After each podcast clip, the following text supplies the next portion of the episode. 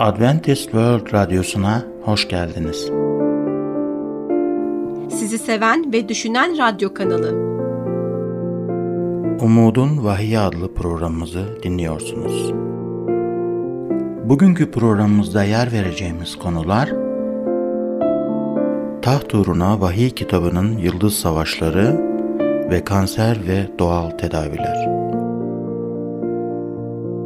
Değerli dinleyicimiz, programımıza hoş geldiniz. Bugünkü konumuz Tak Duruna Vahiy kitabının Yıldız Savaşları. Bahsedeceğimiz konumuzla ilgili aklınıza takılan her türlü soruya yanıtlamaktan mutluluk duyacağımız için lütfen bize WhatsApp numaramız olan artı 357 99 786 706 üzerinden bize yazın. Bugün perdeyi bir kenara çekip evrende gerçekten neler olup bittiğine bakacağız. En çılgın hayal gücümüzün bile ötesinde bir yıldız savaşları mücadelesini keşfedeceğiz. Bu dünyalar savaşı iyi ve kötü melekler arasında inanılmaz bir savaş içerir. Melekler başlangıçta Tanrı tarafından sadakatle ona hizmet etmeleri ve sonsuzluk boyunca onun varlığını ihtişamından zevk almaları için yaratılmış varlıklardır. Melekler vahiy kitabının baskın temalarından biridir. Vahiy kitabı İsa'nın vahiyin gerçeklerini açıklamak için meleğini Yuhanna'ya göndermesiyle başlar. Melekler insanlık tarihinin her çağında Tanrı'nın insanlığa mesajını açıklarlar. Vahiy 2 ve 3'te melekler Tanrı'nın yedi kiliseye elçileridir. Vahiy 7'de dört melek dünyanın dört köşesinde yıkımın son rüzgarlarını dünyaya İsa'nın gelişinden önce tamamen yok etmeleri için aktif görev yaparlar ve korurlar. Vahiy 10. bölümde ise tüm dünya sakinlerini yüksek sesle uyaran güçlü bir meleği resmeder. Vahiy 14'te ise üç melek onları İsa'nın gelişine hazırlamak için Tanrı'nın her ulusa, her oymağa, dile ve her halka Vahiy 14.6'da söylediği gibi son zamanı mesajını taşıdığı resmedilmiştir. Bir melek Vahiy 16'nın yedi tasını serbest bırakır ve güçlü bir melek Vahiy 18'de ise Tanrı'nın son gün mesajını taşır. Evet gördüğümüz gibi melekler vahiy kitabının başlıca karakteridirler. Onlar Tanrı tarafından görevlendirilmiş insan gözüyle görünmeyen ancak yine de gerçek olan göksel varlıklardır. Vahiy iyi ile kötü, Mesih ile şeytan arasında bir mücadeleyi açığa çıkarır. İyi melekler vardır ama kötü melekler de vardır. Vahiy kitabı bize cennette bir mücadelenin başladığını söyler. Cennette bir mücadele başladı. Melek orduları dramatik bir mücadele olacağını anlamışlardı. Değerli dinleyicilerimiz, bu hikaye Vahiy bölüm 12'de dramatik sembollerle sunulmaktadır. Hep birlikte okuyalım. Vahiy 12, 7'den 9'a kadar. Gökte savaş oldu. Mikail ile melekleri ejderha ile savaştılar. Ejderha kendi melekleriyle birlikte karşı koydu ama gücü yetmedi. Bu yüzden gökteki yerlerini yitirdiler. Büyük ejderha İblis ya da şeytan denen bütün dünyayı saptıran o eski yılan melekleriyle birlikte yeryüzüne atıldı. Cennette savaş mı? Savaşa karışan melekler mi? Mesih ve şeytan cennette savaşıyor mu? Bu nasıl olur? Bu sorular diğer kafa karıştırıcı sorular da beraberinde getiriyor. Değil mi? Cennette neden savaş vardı? Bu ejderha nereden geldi gibi. Neyse ki kutsal kitapta bu sorular için bazı ipuçları bulabiliriz. Bu programın ana temamızı tekrar etmek istiyorum. Kutsal kitaptan bir bilgi varsa ben bu bilgiyi inanıyorum, kabul ediyorum. Çünkü Tanrı'nın kelamında, Tanrı'nın sözünde bu içeriyor. Ama kutsal kitapla uyuşmuyorsa o bilgi, o bana göre bir şey değildir, gerçek değildir. Aslında şeytanın bir tür ön tarihini bir araya getirebiliriz. Cennetteki perde arkasında gerçekte neler olup bittiğini anlamadıkça dünyamızdaki acıyı ve istirabı tam olarak anlamamız imkansızdır. Kutsal kitaptaki Hezekiel kitabı bize Lütsefer'in kalbine bir bakış sunuyor. Ne düşündüğünü, aklından neler geçtiğini ortaya çıkarır. Hadi birlikte okuyalım. Hezekiel 28-12'de İnsanoğlu Sur kralı için bir ağıt yak. Ona diyeceksin ki Egemen Rab şöyle diyor. Kusursuzlukta örnek biriydin. Bilgiliğin ve güzelliğin eksiksizdi. Bu meleğin Tanrı'nın tahtına yakın özel bir yeri vardı. O kusursuzlukta örnek biriydi, bilgiliğinde ve güzelliğinde eksiksizdi. Hezekiel 28, 14 ve 15'te şöyle devam ediyor. Meshedilmiş koruyucu bir keruf olarak seni oraya yerleştirdim. Tanrı'nın kutsal dağındaydın. Yanan taşlar arasında dolaştın. Yaratıldığın günden sende kötülük bulunana dek yollarında kusursuzdun. Tanrı bir iblisi yaratmadı. Şeytanı o yaratmadı. Kutsal kitaba göre mükemmel, meleksi bir varlık yarattı. Ateşli taşlar arasında gidip gelen Lütsefer'in resmi kutsal olanın ışıltısının yakınında Tanrı'nın ihtişamının rotasında var olan birini gösteriyor. Ama bu harika meleğe daha sonradan bir şeyler olmuş. Hezekiel peygamber 28-17'de şöyle diyor. Güzelliğinden ötürü gurura kapıldın.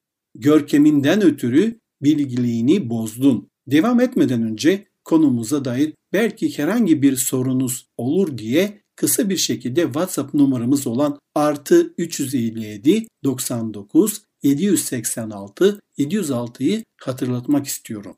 Bu melek kendi güzelliğiyle büyülendi ve kendi ihtişamına odaklandı ve bu gururu onu günaha sürükledi ve böylesi mükemmel bir evrende nasıl olabilirdi? Sevgi zorlanamazdı ve dayatılamazdı. Gönüllü olarak kalpten gelmeliydi ve kendi isteğiyle sevme fırsatı olmasaydı gerçekten işten gelerek mutlu olma yeteneği de olmazdı. Tanrı yarattığı tüm varlıkların nihai mutluluğunu istediğinden onlara seçme özgürlüğünü vermişti.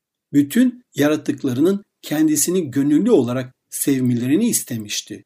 Bu yüzden Tanrı Lütsefer'e de seçme özgürlüğü vermişti. Tanrı'yı sevmeyi seçme özgürlüğüne ve hakkında sahipti. Bu hepimiz gibi onun da sevmemeye seçebileceği anlamına geliyordu. Tanrı kendisinde robotlar ve kuklalar istememişti.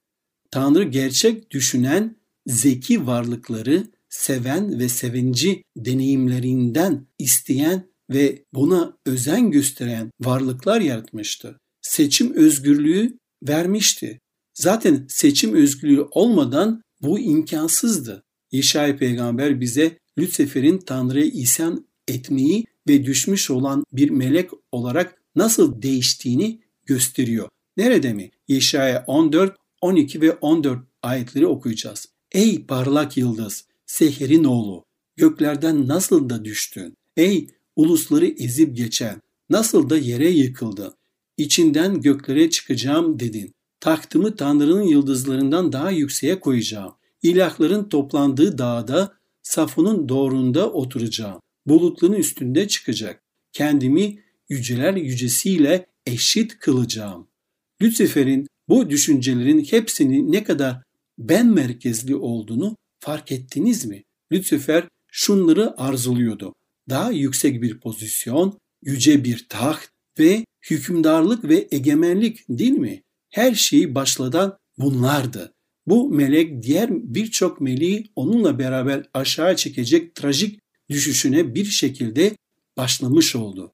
Buna karşılık kutsal kitap 1. Yuhanna 4.8'de Tanrı sevgidir der. Sevgi Tanrı'nın yönetiminin temelidir. Zorlama değil. Hayır. Tanrı sevgidir. Sevgiyi zorlamada asla başarılı olamazsınız. Lütsefer'in dört bir yanında sevgi vardı ama yine de Lütsefer sevgiden uzaklaştı. Sonunda Tanrı'dan gittikçe uzaklaşan Lütsefer Tanrı'yı kendisine rakip olarak görmeye başladı. Çarpık zihni Tanrı'yı bir düşman olarak resmetmeye başladı. Kutsal kitap bunun sonucunu şöyle açıklar.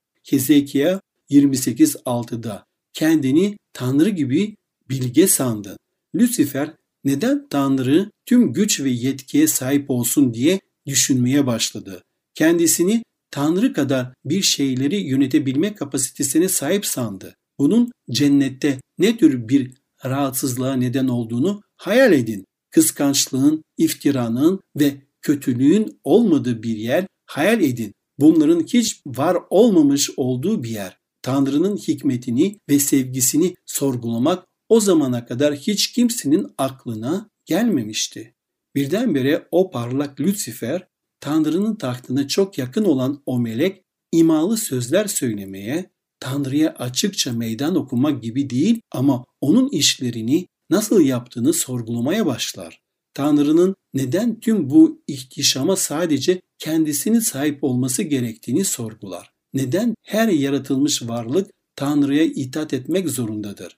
Evreni yönetmenin bir alternatifi daha iyi bir yolu olabileceğini öne sürer.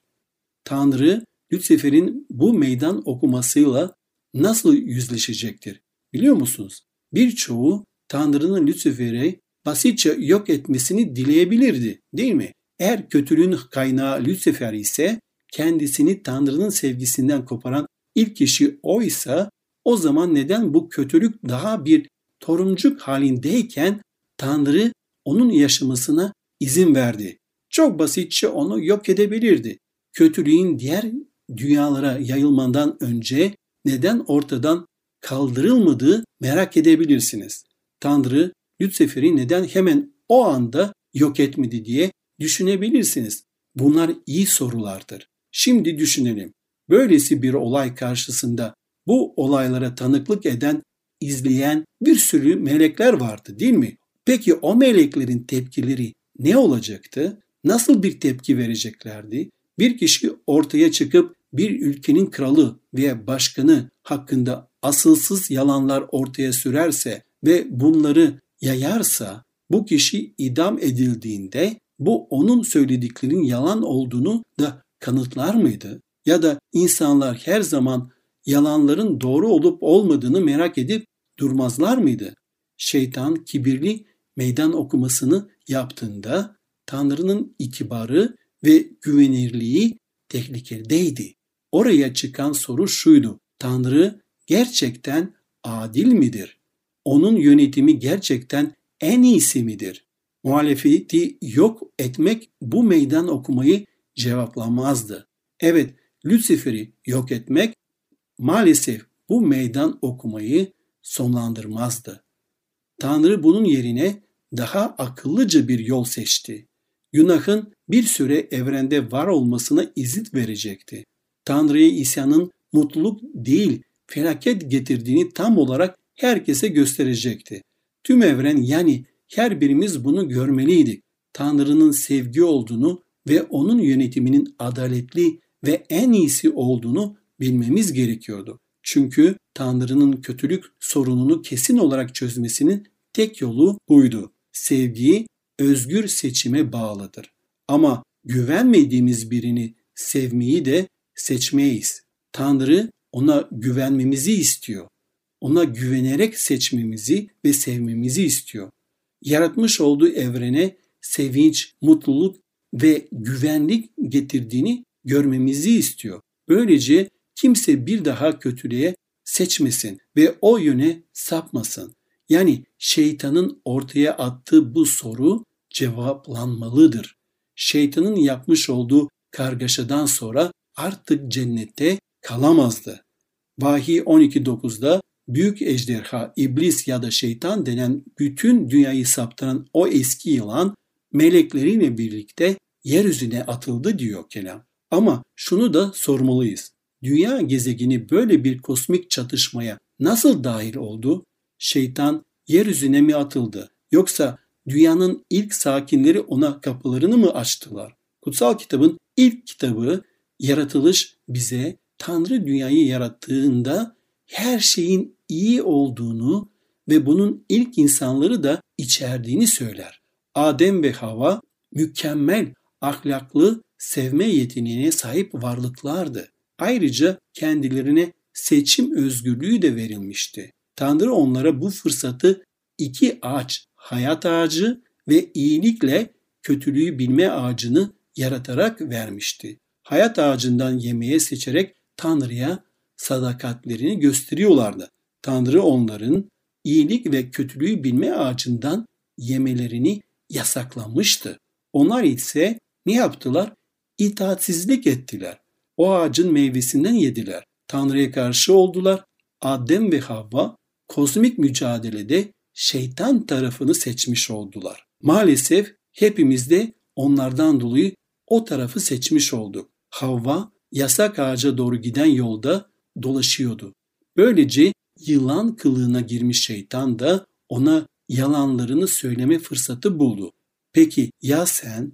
Sen de şeytanın yalanlarını dinliyor musun? Bir sonraki bölümümüzde yalanlardan kendimizi nasıl koruyabiliriz hakkında konuşacağız. Hayati önem taşıyan bu tarz pratik bilgiler edinmek için bizi dinlemeye devam edin.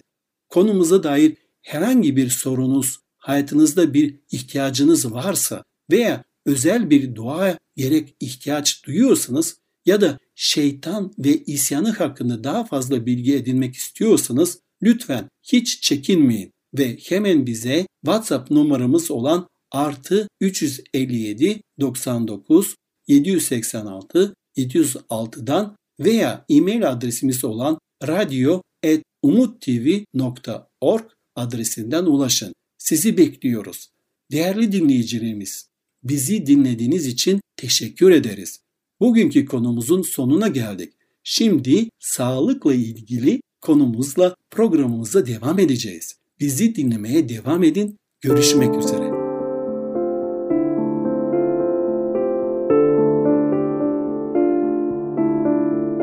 Adventist World Radyosu'nu dinliyorsunuz. Sizi seven ve düşünen radyo kanalı.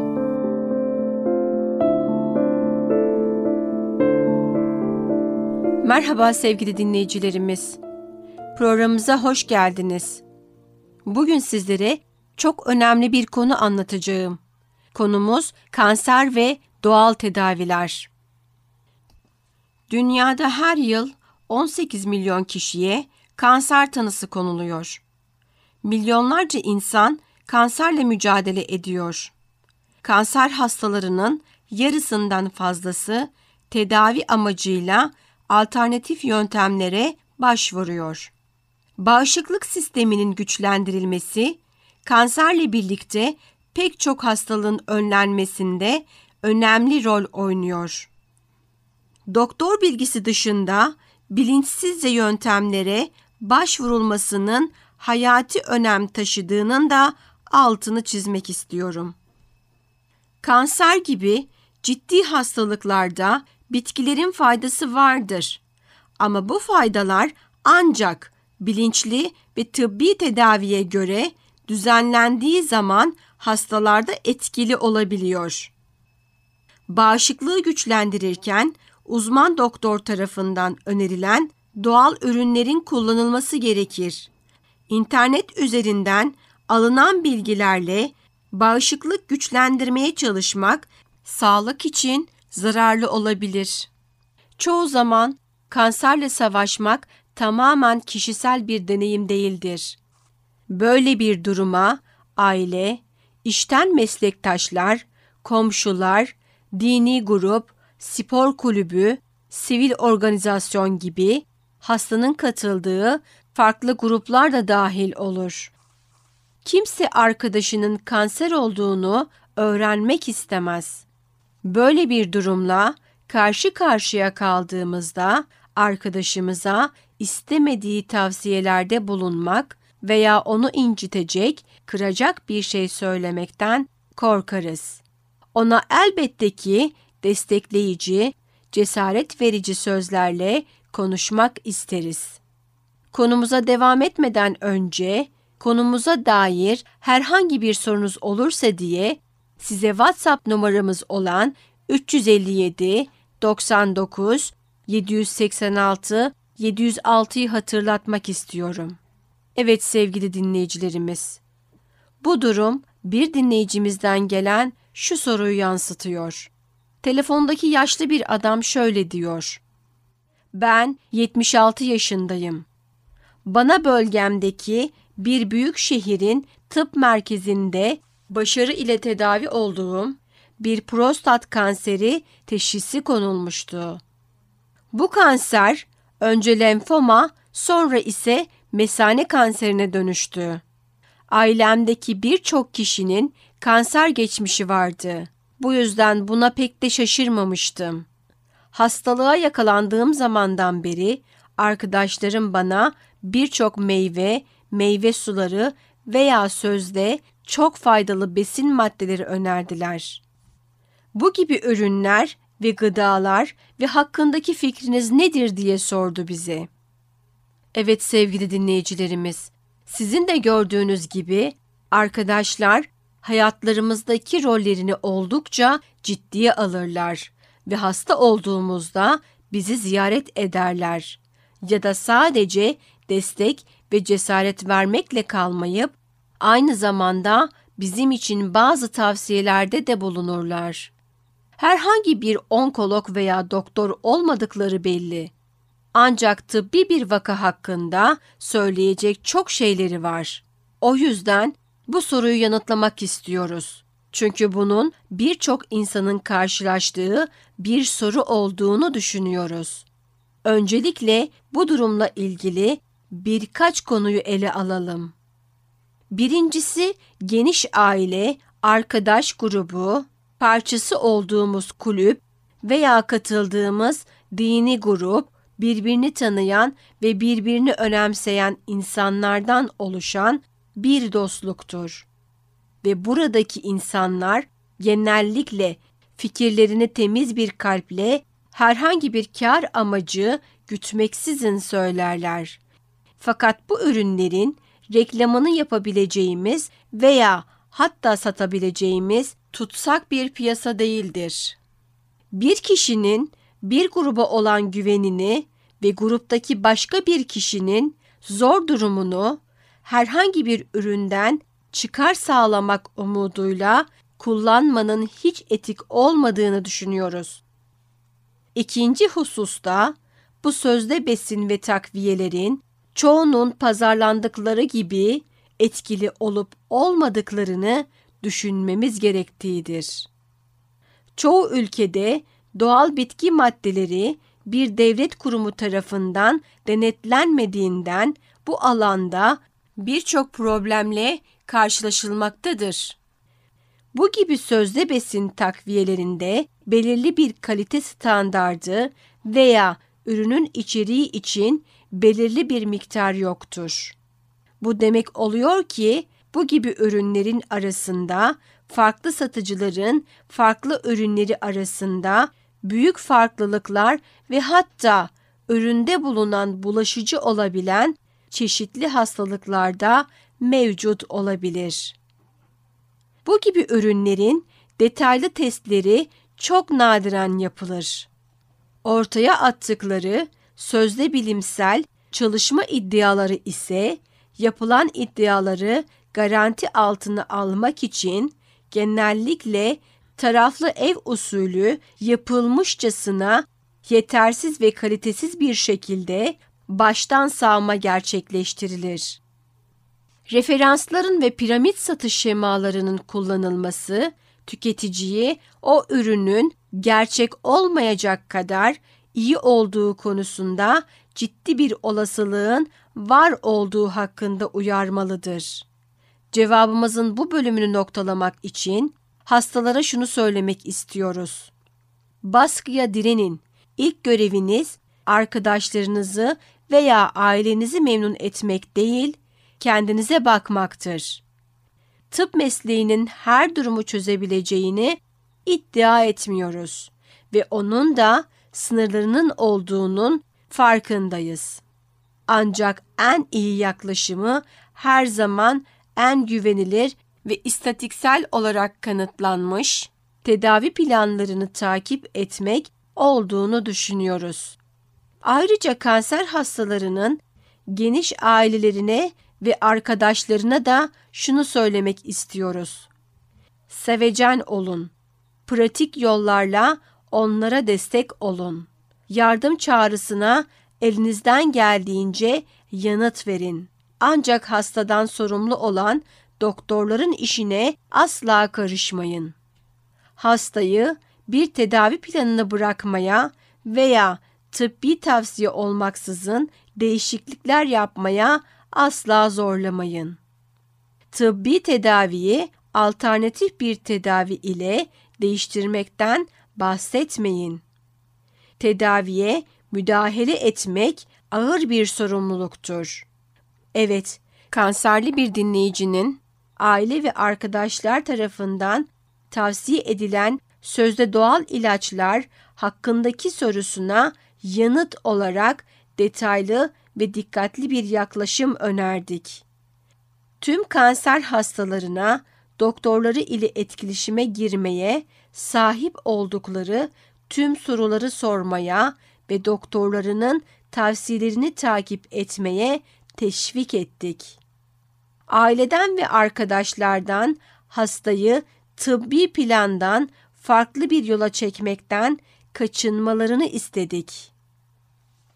Konumuza dair belki herhangi bir sorunuz olur diye kısa bir şekilde WhatsApp numaramız olan 357 99 786 706'yı hatırlatmak istiyorum. Sevgili dinleyicilerimiz, genel yaşam tarzının kanser gibi durumlardaki önemi hakkında söyleyecek birkaç şeyimiz var. Çok çeşitli, tam ve işlenmemiş gıdalardan oluşan genel bir diyet, bir kişinin yaşam tarzına bağlı hastalıklar söz konusu olduğunda sahip olabileceği en iyi korumadır.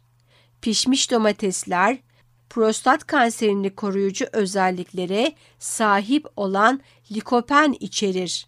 Ancak önleme tedaviden tamamen farklı bir durumdur.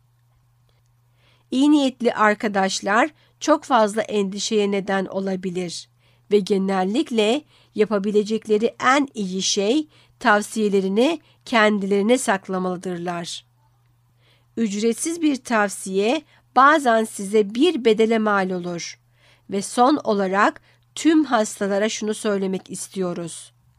Cesaretinizi kaybetmeyin. Umut ve inanç sizin karşılaştığınız zorluklara başa çıkma yeteneğinizi güçlendirir ve bir de Tanrı'nın sizi sevdiğini lütfen unutmayın.